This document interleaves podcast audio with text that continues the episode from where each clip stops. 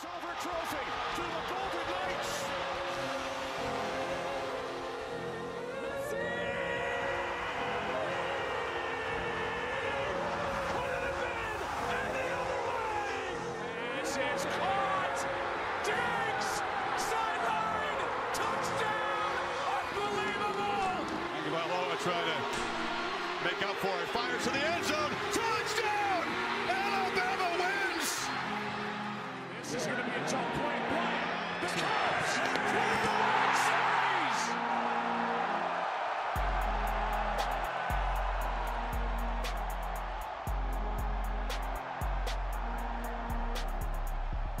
Oh boy. Oh boy. We may be back. Well, we've always been back. But welcome back. We Know Ball Podcast, everybody. My name is Ryan. Welcome to episode 68, I believe. Yeah, 68. One episode away from just absolute magic, man. Just the best number available. I don't know. We may try to get somebody on, you know, maybe try to reach out, get some uh, inside scoop. I don't know. I don't know what we're gonna do. Probably nothing. But we'll. I mean, uh, I don't know. We'll see. We'll see what'll happen. Welcome, October twenty third. We are eight days, right? Is, is my math correct there? Well, if it's the twenty third, Ryan, and October thirty first is Tuesday next week, then yes, eight days away. An idiot, man. Halloween, eight days away from Halloween. And we're also just, we're in the thick of it. We are in the thick of it with football, with hockey, MLB playoffs, basketball's on its way back. Here we go. It's time to go. Best time of the year. Best time of the year.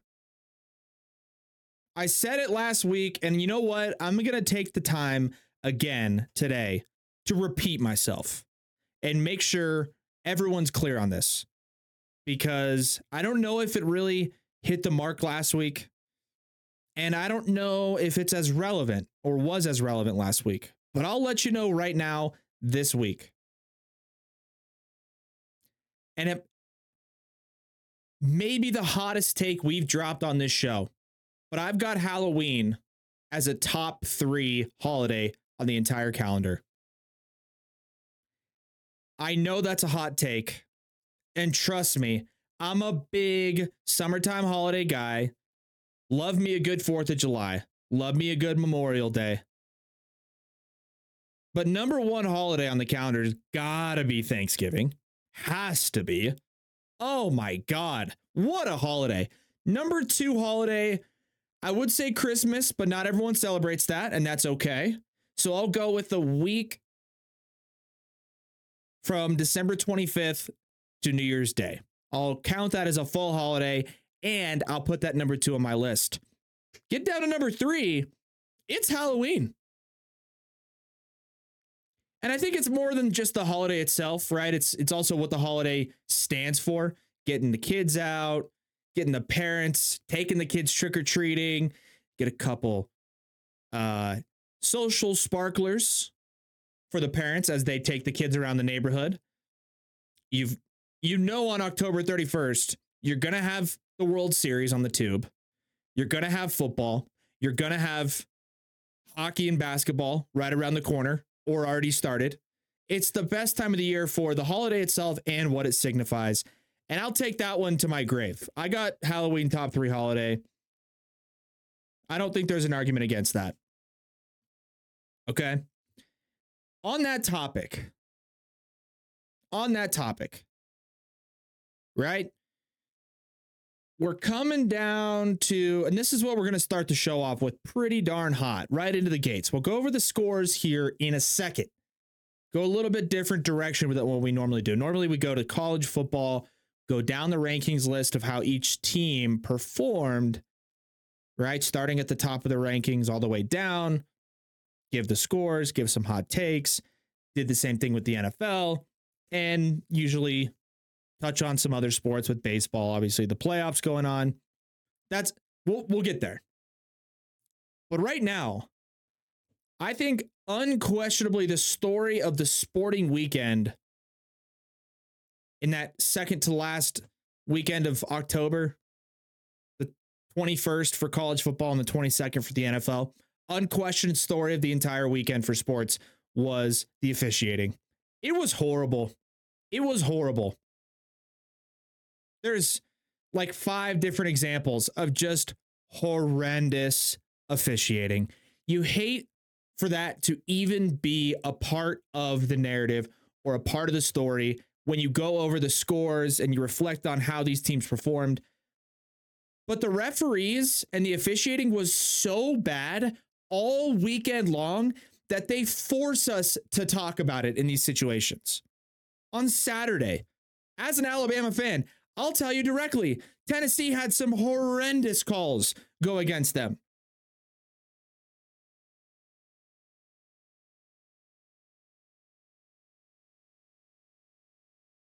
You got Minnesota and Iowa with a miraculous punt return for a touchdown for Iowa that would have given them the lead and the win. And the refs call some sort of phantom fair catch, even though it bounced. And if it was a fair catch, but he caught it on the bounce, it shouldn't have been able to return it. I, okay.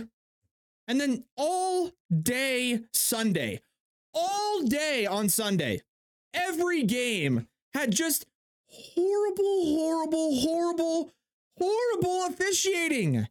Terrible, terrible officiating.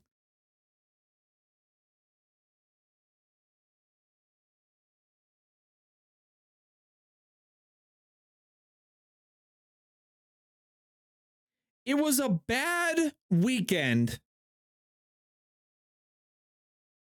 October 21st, October 22nd. It was a bad weekend for the crowd that claims football to some degree isn't influenced by the officials or isn't rigged. I'm not saying that football is rigged. I don't think it is rigged. I don't think the NFL is rigged. I don't think college football is rigged. But when you have a punt return to win the game just wiped off the board for Iowa on just a phantom random fair catch call. Uh okay.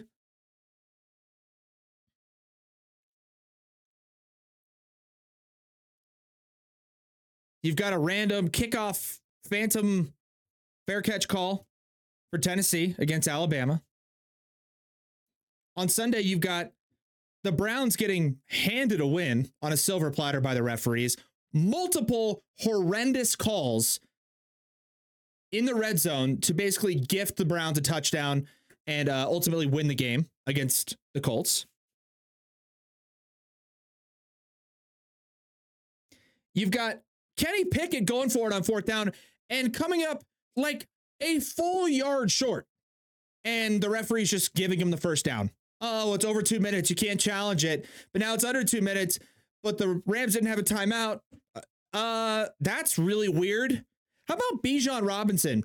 Not as much related to the referees, but I think arguably in that same ballpark of what the hell is going on? What did it, what did the guy have? A stomach bug? He had one carry for three yards. What's going on? Dude, what is happening? Arthur Smith gets asked about it, head coach of the Falcons. Um, well, yeah, I don't know. This this guy is just not feeling good. Huh? What? I didn't have any gambling money on Bijan Robinson. None of his player props, nothing. I have him in a couple fantasy leagues, and yeah, it was definitely frustrating. And I guess the teams don't have to disclose everything going on. But videos of Bijan and warmups, guy looks fine. And also, most football players you know, when they aren't feeling great, they usually go over to the uh, back of the sideline, they throw up, and then they go play football.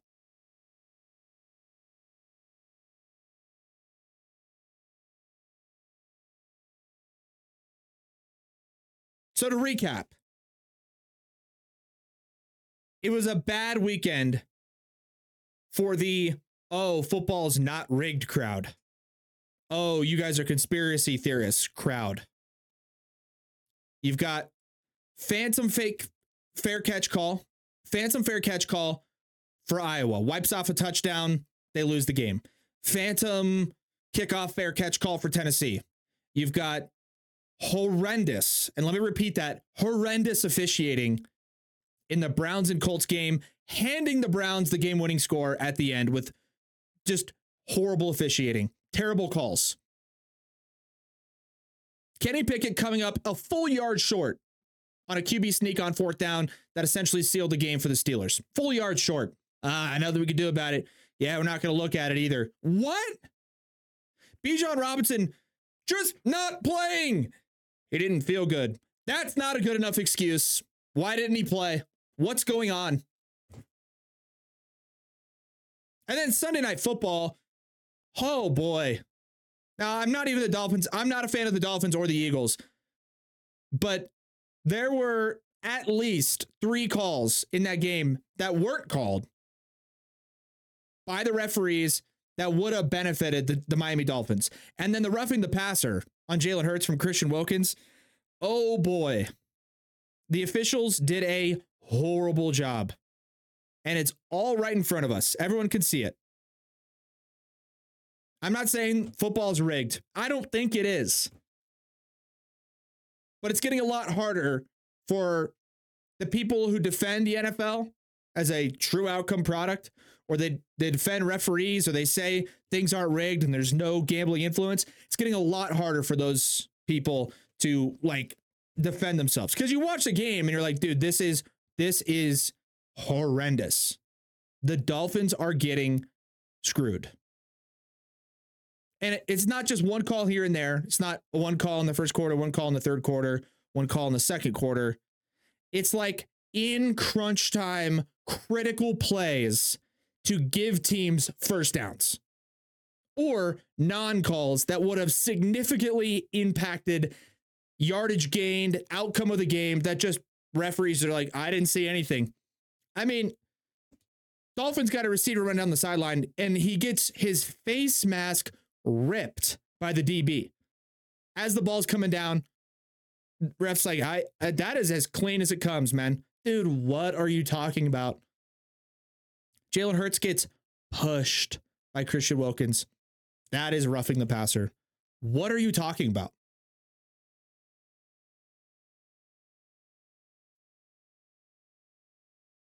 Refs just calling pass interference.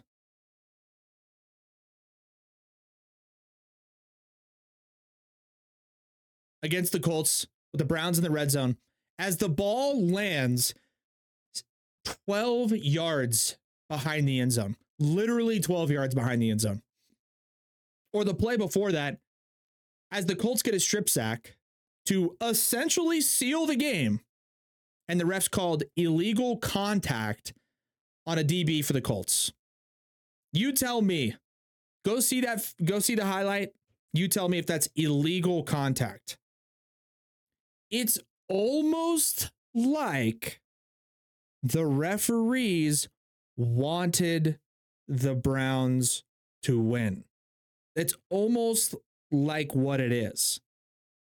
Now, I'm not claiming that's the case, but it's almost like the referees wanted the Eagles to win for one reason or another. And again, probably not. We're all probably jumping to a crazy conclusion that's probably not valid at all. But it's because the officiating was so bad throughout the entire weekend that that's that's the only not the only that's the conclusions that people end up jumping to because it it was historically one of the worst officiated football weekends I can remember in my life.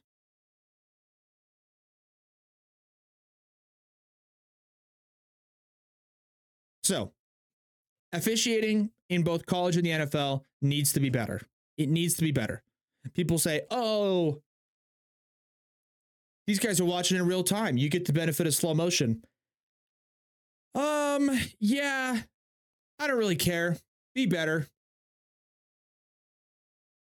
Because I know they watch it in real time and we get slow mo after, but there are calls that happen or non calls that happen that I see right away as I'm watching the game on TV, as it unfolds. And the refs just miss it. They just miss the calls.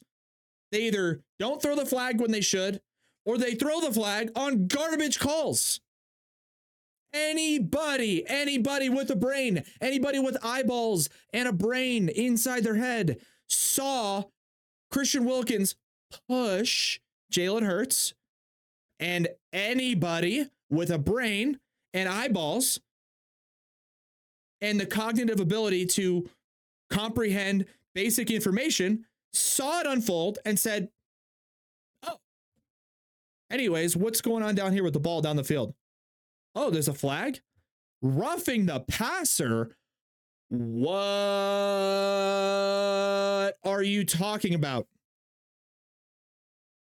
Horrendous officiating over the weekend. Horrible. Horrible. Clean it up. NFL and NCAA, but mostly NFL. All right. Got that off my chest.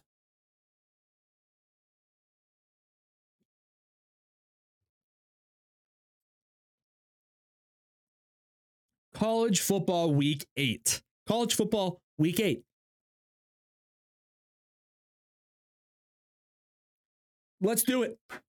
Start from the top. We always go from the top. We always go uh, all the way down. From the top, I'm talking rankings. Go over the score. You get it. If you listen, you get it. If you haven't, welcome to the show. But let's get into it. Uh, number one, Georgia did not play this week. Had a bye, didn't play. Not going to change their rankings. Uh, number two, Michigan played Michigan State and beat them 49 to zero. Woo! Michigan's good. Good football team.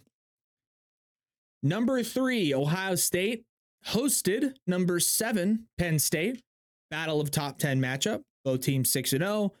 Ohio State beats Penn State 20 to 12. Marvin Harrison Jr., 11 catches, 162 yards, and a touchdown. That guy's a freak. He's going to be a top five pick in the NFL draft. Penn State, number seven, uh, at Ohio State in that game, uh, they looked horrible. Uh, you know, they scored six, they score uh, 12 points rather. They didn't let their quarterback throw the ball. Every single drive, they went run, run, pass, run, run, pass, run, run, pass, run, run, pass, punt. I'll put it this way run, run, pass, punt, run, run, pass, punt, run, run, pass, first down, run, run, pass, punt. That was their whole game. That was everything. The only reason they got field goals is if their punter punted the ball down the field, pinned Ohio State inside the 10, and Ohio State had to punt. In which case, Penn State would get the ball back at the 40 yard line. It would go run, run, pass, first down, run, run, pass, first down, run, run, pass, and kick a field goal. Because they got three points in the first quarter, three points in the second quarter, and six points in the fourth quarter. They had to go for two uh, and didn't get it. So Penn State, I bet on them. They were my player of the day. They uh, stink. They are a bad football team. James Franklin is a horrendous coach against very talented opponents. So take that how you will. But Penn State, you guys, they had an opportunity. Penn State had an opportunity in that game against Ohio State to come out with energy, with enthusiasm, with a good game plan, double team Marvin Harrison Jr., air the ball out a little bit against Ohio State, and ultimately come out with a gigantic win for that program. Penn State an opportunity to beat Ohio State and probably jump into the top four. Probably. Florida State would have slid up to three. Penn State probably would have found themselves at number four. Would have been a monster win. Monster win. And they just came out flat, came out with a bad game plan, came out playing scared. I watched that whole game. Penn State played with their tail tucked between their legs the whole game. And that's not just the players, the coaches included. The play calling was so scared and conservative. If you're going to go into a place like the Horseshoe at Ohio State and get a road victory against the top five team, you have to take it to them. You have to be aggressive. And you have to commit to one way or the other. And when you have a good enough quarterback and Allar and you ha- and you can throw the ball, you have to throw the ball. But they just didn't. Let's take a look at the box score here. Drew Allar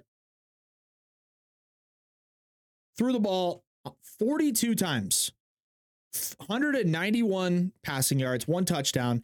And how about a 29.4 quarterback rating, according to ESPN? Now, he didn't play great, right? No question. He didn't play great. But he, I think, was a microcosm of that entire team and how they sh- chose to perform, which was scared, zero aggression, zero attack.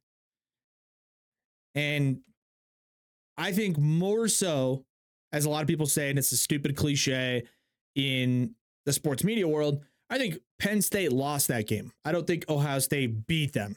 Ohio State played good enough to win, um, but they didn't play like spectacularly.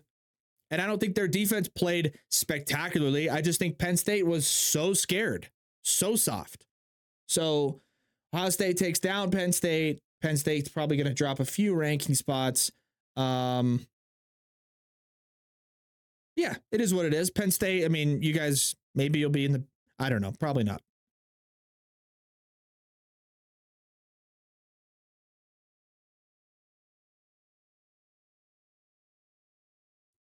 Number four, Florida State played number 16, Duke, beat them 38 to 20. That game was a little bit closer. In fact, Duke was actually winning at half. They were winning 20 to 17. And then no one scored in the third quarter. Florida State put up 21 in the fourth quarter, beat them 38 to 20. So 38 to 20 is a little bit skewed because, yeah, that game was a little tighter than the final score. Um, but Florida State, I think one thing about them, as many tight games as they've played this year, and I know I've said it before, you know, like, oh, yeah, I don't know if they're very good, but ultimately, man, Florida State finds a way to win and they find a way to put teams away. They find a way to stay engaged in the game late, uh, which is important. You play four quarters in football, you don't just play a half, right? Oh, they were losing a half. Okay. How did they play in the third and fourth quarter?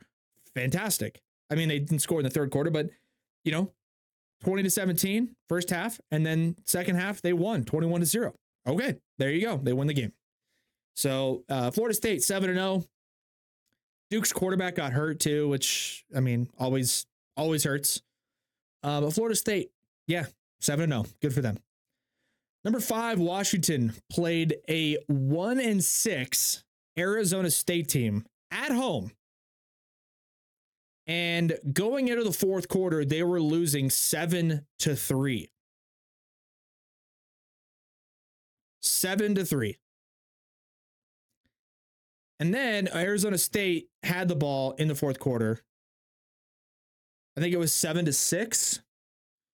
And they had like a fourth and one situation in the red zone. Arizona State went for it, threw a pick six, lost the game. 15 to 7 final score. 15 to 7. Washington beats Arizona State. I don't think Washington is that good. I think Michael Penix is average, and I'm not going to dog him too hard, and I don't want to be negative. I don't want to be negative because obviously Michael Penix is talented, obviously. But I think more than anything, all the Penix Jr. hype, as warranted as it may be for his statistics, I think it's pretty obvious with Michael Penix Jr. He played in the Big Ten. He was pretty good, put up some pretty solid numbers.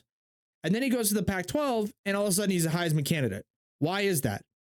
It's it's very simple, at least for me, and it's that the caliber of play in the Pac 12, the caliber of deep defenses in the Pac 12, the overall competition he's playing against, it's not as good as the Big Ten. Clearly, right? That's why for me, when a guy like Bryce Young at Alabama or CJ Stroud at Ohio State still puts up the same Michael Penix type numbers in the SEC or the Big Ten, I know scouts think the same way. And they they see where the numbers are getting put up and what conference against which opponents. And they can tell when they're inflated versus when they are really solid numbers. And I think that's the case with Michael Penix Jr. I think he's good enough to play in the NFL, um, but I'm not sure how good he's going to be. Kind of the same way I feel about Bo Nix, kind of the same way I feel about Caleb Williams. I know I don't think none any of them are bad quarterbacks. I just don't know how good they will be. I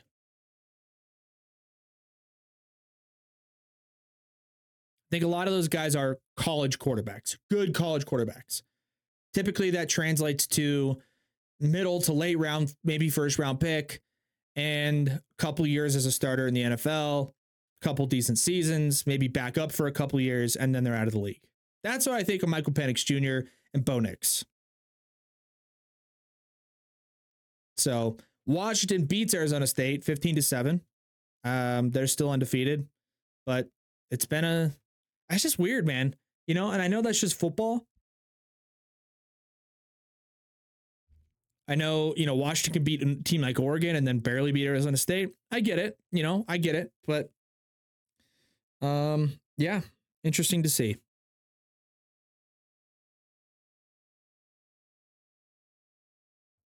As I take a sip of my coffee here. Number six, Oklahoma takes on UCF, the old Dillon Gabriel game. Dillon Gabriel, quarterback for Oklahoma, transferred from UCF. Oklahoma squeaks it out, man, 31 to 29. Squeaks it out, uh, beats UCF. They are also 7 and 0. So there's six teams that are undefeated right now. And yeah, Oklahoma is the last of them. They are number six in the country. And I haven't checked the rankings yet, but I'd imagine they stay the same, probably. Uh, number seven. Who was number seven? Let me see. I'll just pull up the AP, the old top 25. Let's see here.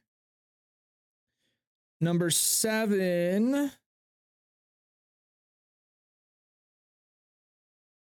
Oh, it was Penn State. Yeah, that's right.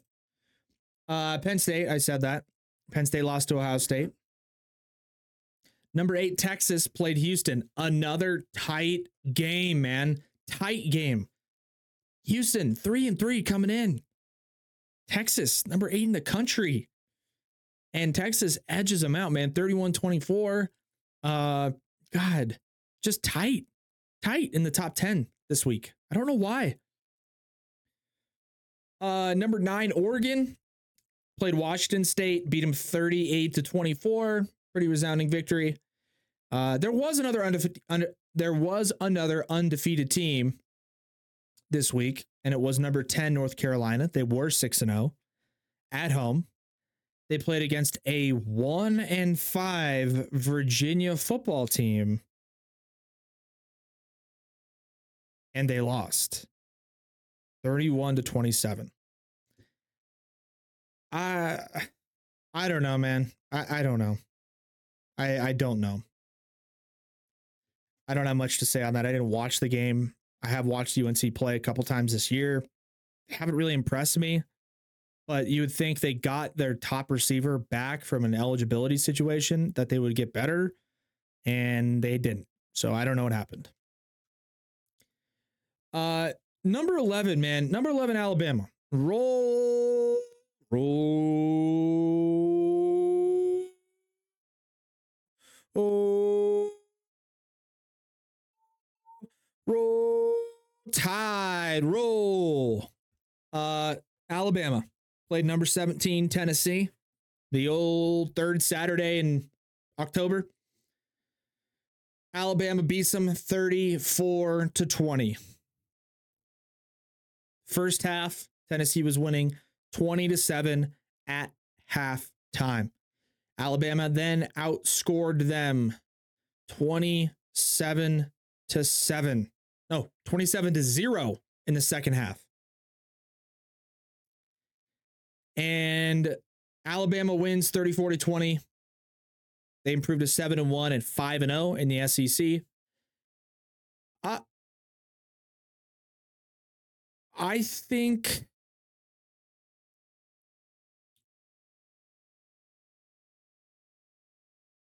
I'll put it this way. Alabama football has always had a very strong identity coming into every season on one side of the ball, a lot of times both sides. They're going to have a strong defense. They got a pretty darn good quarterback or a great running back in the case of Derrick Henry or those types of guys. You know they're going to dominate the line of scrimmage. They got an identity. The the issue with this year's team that gave a lot of people a hard time in evaluating them, including myself, is that they didn't have an identity, especially in the early parts of this year. Against Texas, they looked lost. Um, against UCF, they're starting backups, they're benching their quarterback. Like it was a little shaky for them, very shaky to start the year. They didn't have an identity. Saban, I don't think, knew how to handle this team. He had never had a young, youthful team like this without a true, like dominant number one, like tie first round pick type talent on either side of the ball. He's got great players, but Alabama's identity was non existent for the first four and a half, five weeks of the season. They've progressively gotten better as the season's gone on.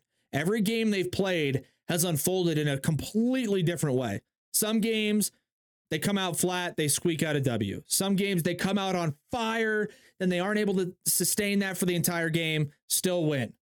In the case of Alabama, Tennessee, they came out a little bit flat, a little bit shaky. And then the second half started of that game. And oh my God, did they look like the old Alabama team? If Alabama can find a way to bottle how they played as a team in the second half against Tennessee and duplicate that the rest of the year in every half of football they play, you better watch out for Alabama, dude.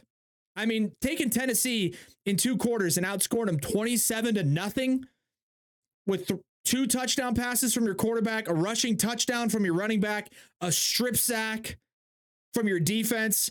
That is Alabama football. That is exactly the Alabama everyone's used to seeing. And I think Tennessee thought after they beat them last year, this year they've got probably about the same team. Maybe Alabama's a little bit more talented, but definitely don't have Bryce Young at quarterback. Tennessee thought maybe they could come into Tuscaloosa, walk out of there with another dub. And they were leading at halftime. And something clicked with that Alabama team in that second half, and they turned it on. Big time turned it on. Now, I know Tennessee probably not as good as they were last year. But the way Alabama played in that second half, if that's a level of play they can they can sustain the rest of the way, they might just find themselves sneaking right back into the college football playoff. Seriously. Seriously. Who knows? But seriously. Uh, number 13, Ole Miss played Auburn, beat them 28 to 21. Ole Miss, man, they're six and one. They're one losses against Alabama. And then uh, the rest of their wins are just gritty, just gritty.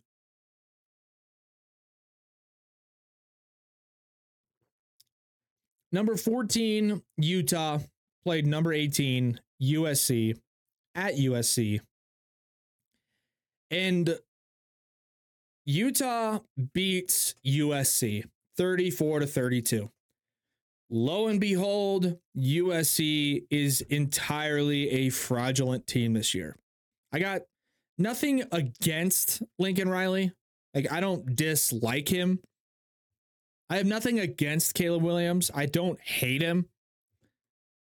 But Lincoln Riley is all flash and no substance when it comes to head coaching. He can recruit pretty well. He gets talented players, gets decent, you know, line of scrimmage presence type guys. But every time Lincoln Lincoln Riley as a head coach has played against an opponent that is more physical, that has better linemen, better defense, he always loses. Like every time. At Oklahoma, it was Texas and other teams in every bowl game they played, and LSU in the college football playoff. At USC, it's been Utah and Utah and Utah every single time, and then Tulane in a freaking bowl game. They beat everybody else by a, a bunch because they throw the ball over the yard and they've had Caleb Williams. But it's it's similar story with Caleb Williams and Lincoln Riley. Every time they've been matched up against a tough opponent, they really haven't looked that good. They haven't performed well. Utah had a backup quarterback, man. Walk on against Caleb Williams. I don't care. If everyone's saying Caleb Williams is as good as he is, then that game shouldn't have been close because the quarterback's the most important position. And USC apparently had the massive clear advantage. Then why did they lose? Because Lincoln Riley is a little bit fraudulent as a coach. He's not a bad head coach. He's not an idiot. It's not that he doesn't know anything at all. It's just that anytime he's being he's forced as a head coach to stop the run game in between the tackles or on the offensive side to run the ball in between the tackles or to throw the ball and have route concepts that that it's necessary for his quarterback to have time in the pocket, right? All those things are right around the line of scrimmage. Anytime that's necessary from a team that Lincoln Riley's the head coach of, they never come out on top. And from what I've seen from Caleb Williams, every time he plays a bad opponent, he puts up video game numbers, as he should. Every time he plays a tough defense, he looks a little bit above average.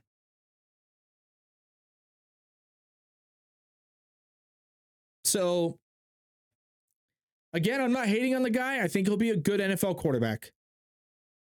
But he's not he's not some transcending guy. Everyone's talking about it. Oh my gosh, Caleb Williams. He's super big, man. He's super athletically gifted. But USC loses.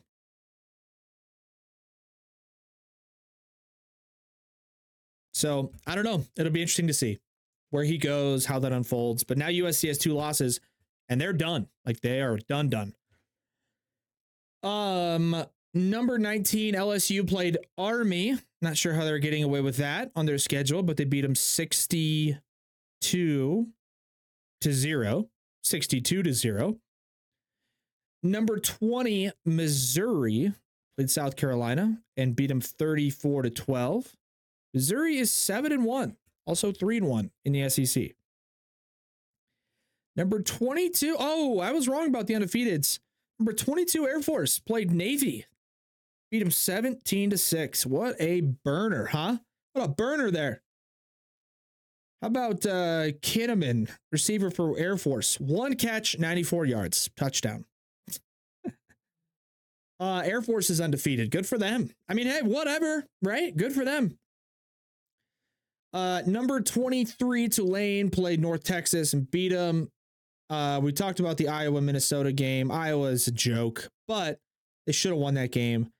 Uh, they were number 24. Minnesota was unranked, and Minnesota beat Iowa 12 to 10. Woof.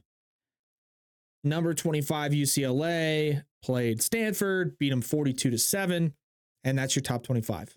So this week, going into this week, I should say, uh, we'll take a look at some big matchups on the old sketch. Um, let's see here. So, first, the AP top 25. No changes in the top six. Texas moves up from eight to seven. Oregon moves up from nine to eight. Alabama moves up from 11 to number nine. Penn State drops to 10. Oregon State 11. Ole Miss 12. Utah 13. Notre Dame back up to 14. Two losses, but they're there. LSU for some reason up four spots. I like I don't uh, I don't know. I don't know. I don't know why they're number 15. Whatever. Uh, I'm not I'm not dogging them. I'm not dogging them either. I'm just saying two losses. I don't know. It's it's putting them ahead of Missouri or Louisville or Air Force. I don't know. They're probably better than those teams actually, but makes it better for Alabama next week because it's a tougher, you know, better rank. It's better for both teams. Whoever wins that game, um, you know, it'll look good. Missouri is at 16. North Carolina drops from number 10 to number 17. Louisville is at 18. Air Force is at 19. Duke drops from 16 to 20. Tennessee drops from 17 to number 21. Tulane 22. UCLA 23. USC all the way down to 24. And James Madison at number 25. 7 and 0. So undefeated teams in the top 25. Georgia, Michigan, Ohio State, Florida State, Air Force. Wait, hold on, hold on. Back to the top. Undefeated teams in the top 25. Georgia, Michigan, Ohio State, Florida State, Washington, Oklahoma, Air Force, and James Madison. Love that list right there. Uh, next week in college football, top 25 matchups. Let's see here. Oregon, Utah. That'll be a pretty good game. Uh, 8 Oregon, 13 Utah. Um, that's it. That's the only top 25 matchup next week. You got a bunch of kind of meh games. Uh, yeah.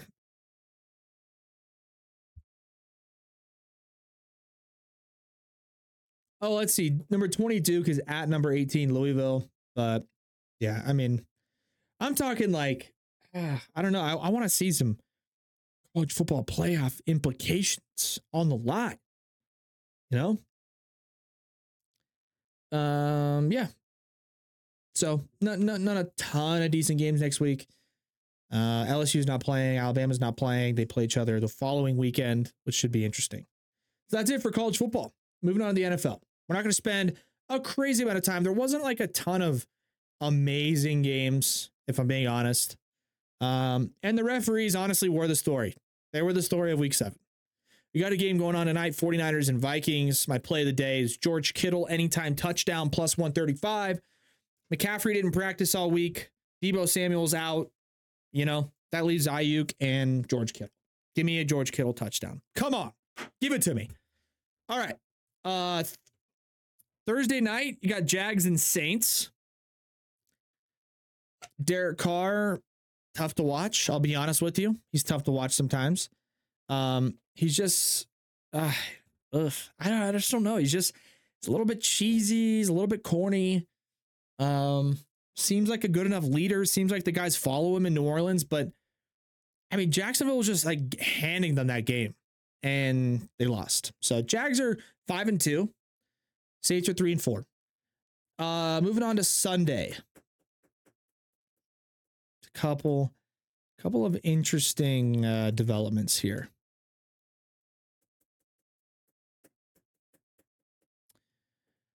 Um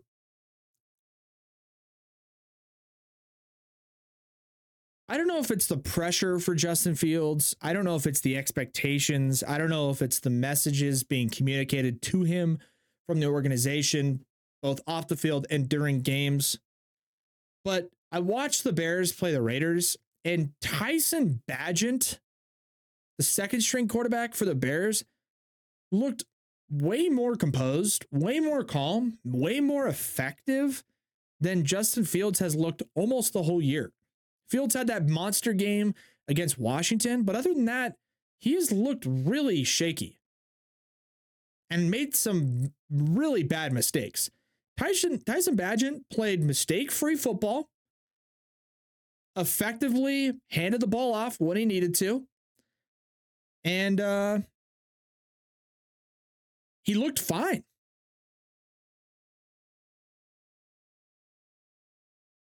I'd argue the Bears will have the same amount of success with Tyson Bagent as they will with Justin Fields.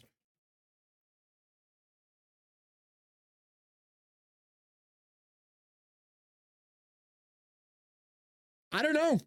Watch the game. Watch football. Bagent looked calm, cool, collected, under control.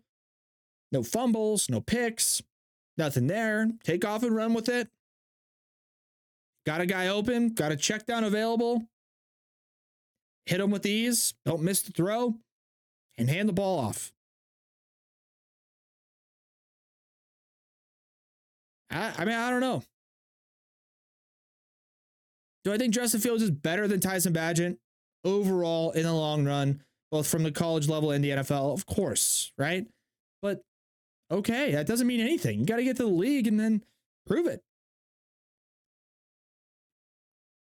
Saying if I'm the Bears and somebody's calling about Justin Fields, yeah, we'll give you, uh, you know, a first and a second and a, a second round the year after. Um, I might do it. Load up with picks, man. Bears already have the top picks in the draft this upcoming draft.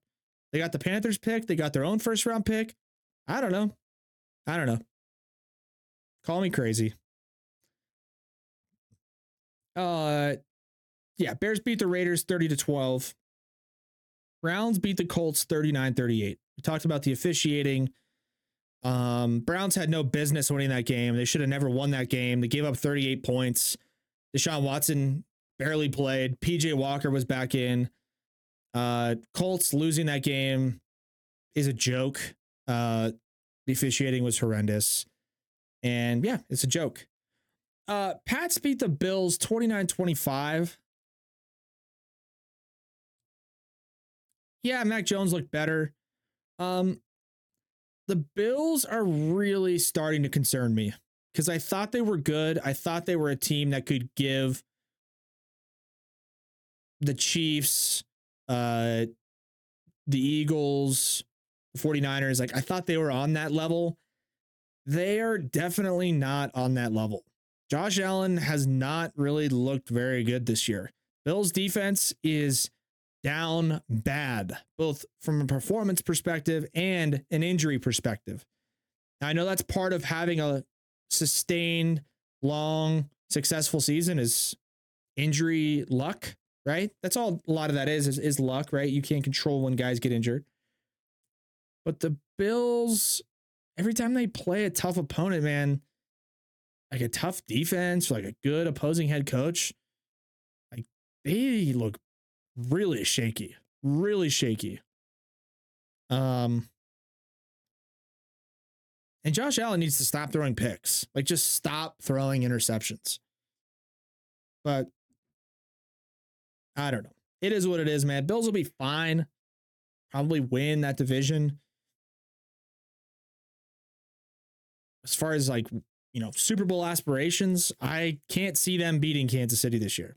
So we'll see. Uh Giants beat the Commanders 14 to 7. Commanders are frauds. Complete joke of a team. Giants look better. I'm going to drop another hot take here, similar to how I feel about Bagent with the Chicago Bears. Tyrod Taylor for the Giants is better for that team right now than Daniel Jones will ever be, especially for a head coach like Brian Daboll, especially with the weapons they have at their disposal. I mean, Darren Waller, the Giants trade for him. They give up a bunch of picks. Everyone's hyping him up. And then Daniel Jones at quarterback, Darren Waller was worthless, did nothing for them. And then in two games with Tyrod Taylor at quarterback, Darren Waller's been the best tight end in the league for the last two games. Guy's been going nuts. Tyrod Taylor can run a little bit. He makes better decisions. He's more seasoned. Gets the ball to Saquon Barkley. Both handoffs and checkdowns.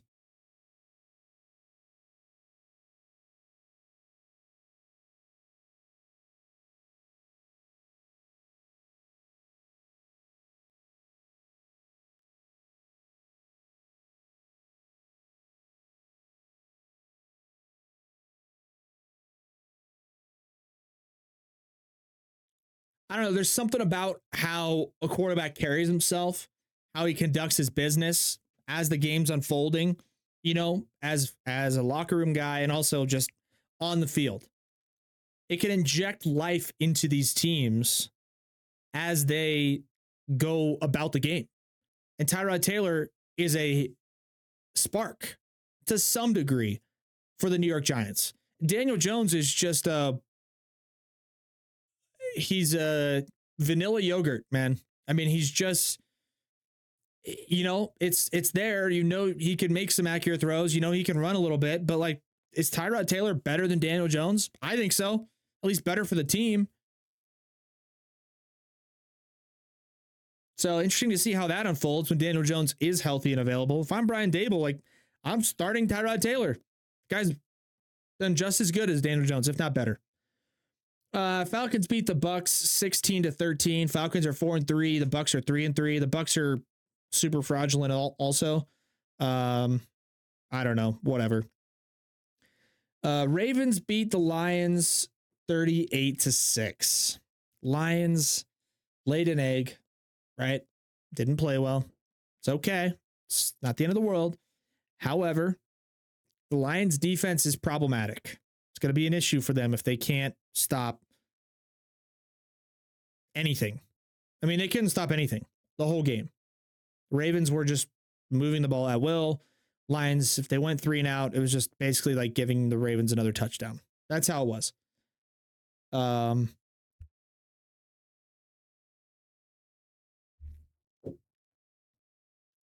I feel similarly about the Dolphins, and we'll get to that.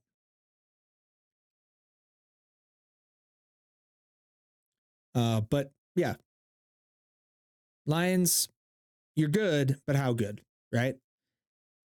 Steelers played the Rams and beat them 24 to 17. I hate the Rams. I hate LA. So it makes me happy when Los Angeles teams lose in general. Uh, that being said, Steelers shouldn't really have won. I mean, not shouldn't have won, but I don't. I don't know, man. Like, are are the Rams good or not? No. Okay. You know, that's kind of how I feel. They're one and three at home. It's a joke. Uh, anyways, Seahawks played the Cardinals, beat them 20 to 10. Uh, Chiefs beat the Chargers 31 to 17.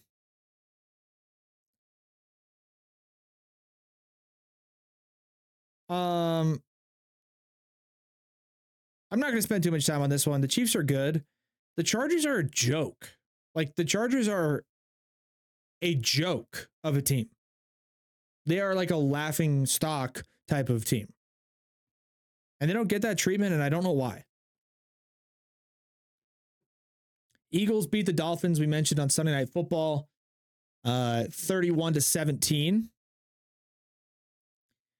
Uh, the Lions and the Dolphins are the same team with the same problem. And that is they can score when things are going well for them and when they're playing a average to below average defense and when they play a tough defense, they get shut down. And on the other side of the ball, their defenses in Miami and Detroit are nowhere near the caliber necessary to keep them in a game if their offense isn't putting up points and early points. The Dolphins can score. When they play a tough defense like the Eagles and they don't score, their defense is a wet paper bag. And with the Lions, they got Goff, who's been statistically one of the best quarterbacks in the league this year, St. Brown, Montgomery when he's healthy, Gibbs. They got weapons all over the field, and they're putting up good offensive numbers. And they play they play the Ravens. Harbaugh's a good defensive coach, and their offense doesn't score for the first quarter and a half. Game's over because they can't stop anybody on defense. It's 28 to nothing at halftime. The Lions and Dolphins, good teams, flashy defensive liabilities. And I think long term playoff win type things, they're not going to go very deep. That's okay. You got to play defense in the NFL if you want to win games. Fact. The teams on the bye this week, there were six teams on the bye. I didn't even realize that, but makes sense. Bengals, Cowboys, Titans, Jets, Panthers, and Texans. Interesting. Uh, six teams on a bye. That's your final there. Uh, standings, real quick. And we mentioned 49ers Vikings tonight. Uh, that should be a good enough game. Uh, let's see. Teams with the best record. Eagles are six and one. Chiefs are six and one. Mm, and then a bunch of five and two, four and two teams. right? You got Dolphins are five and two, Ravens are five and two, Jags are five and two, Lions are five and two. Uh, teams with two losses. Let's let's go with that. Dolphins five and two. Ravens five and two. Steelers four and two. Browns four and two. Jags five and two. Cowboys four and two. Lions five and two. Seahawks four and two. Uh yeah, I don't know. It is what it is, man. NFL is interesting. Last thing to touch on here quickly, we got game seven ALCS tonight. Rangers, Astros. Cristian Javier, Max Scherzer. Astros are going to the World Series because Max Scherzer is not a good pitcher in the postseason. I don't know what it is, but he's not very good and has been horrendous last few years in the postseason. Uh, I think the Astros come out on top. Astros go to the World Series. Kind of sucks to see the Astros in the World Series every single year, but they've earned that right. They're there. They're not cheaters anymore. They've got a talented team. They've built the organization in the right way. They've got good enough pitching, good bullpen, clutch hitting. That's how you win. Astros are exactly how you win in the playoffs.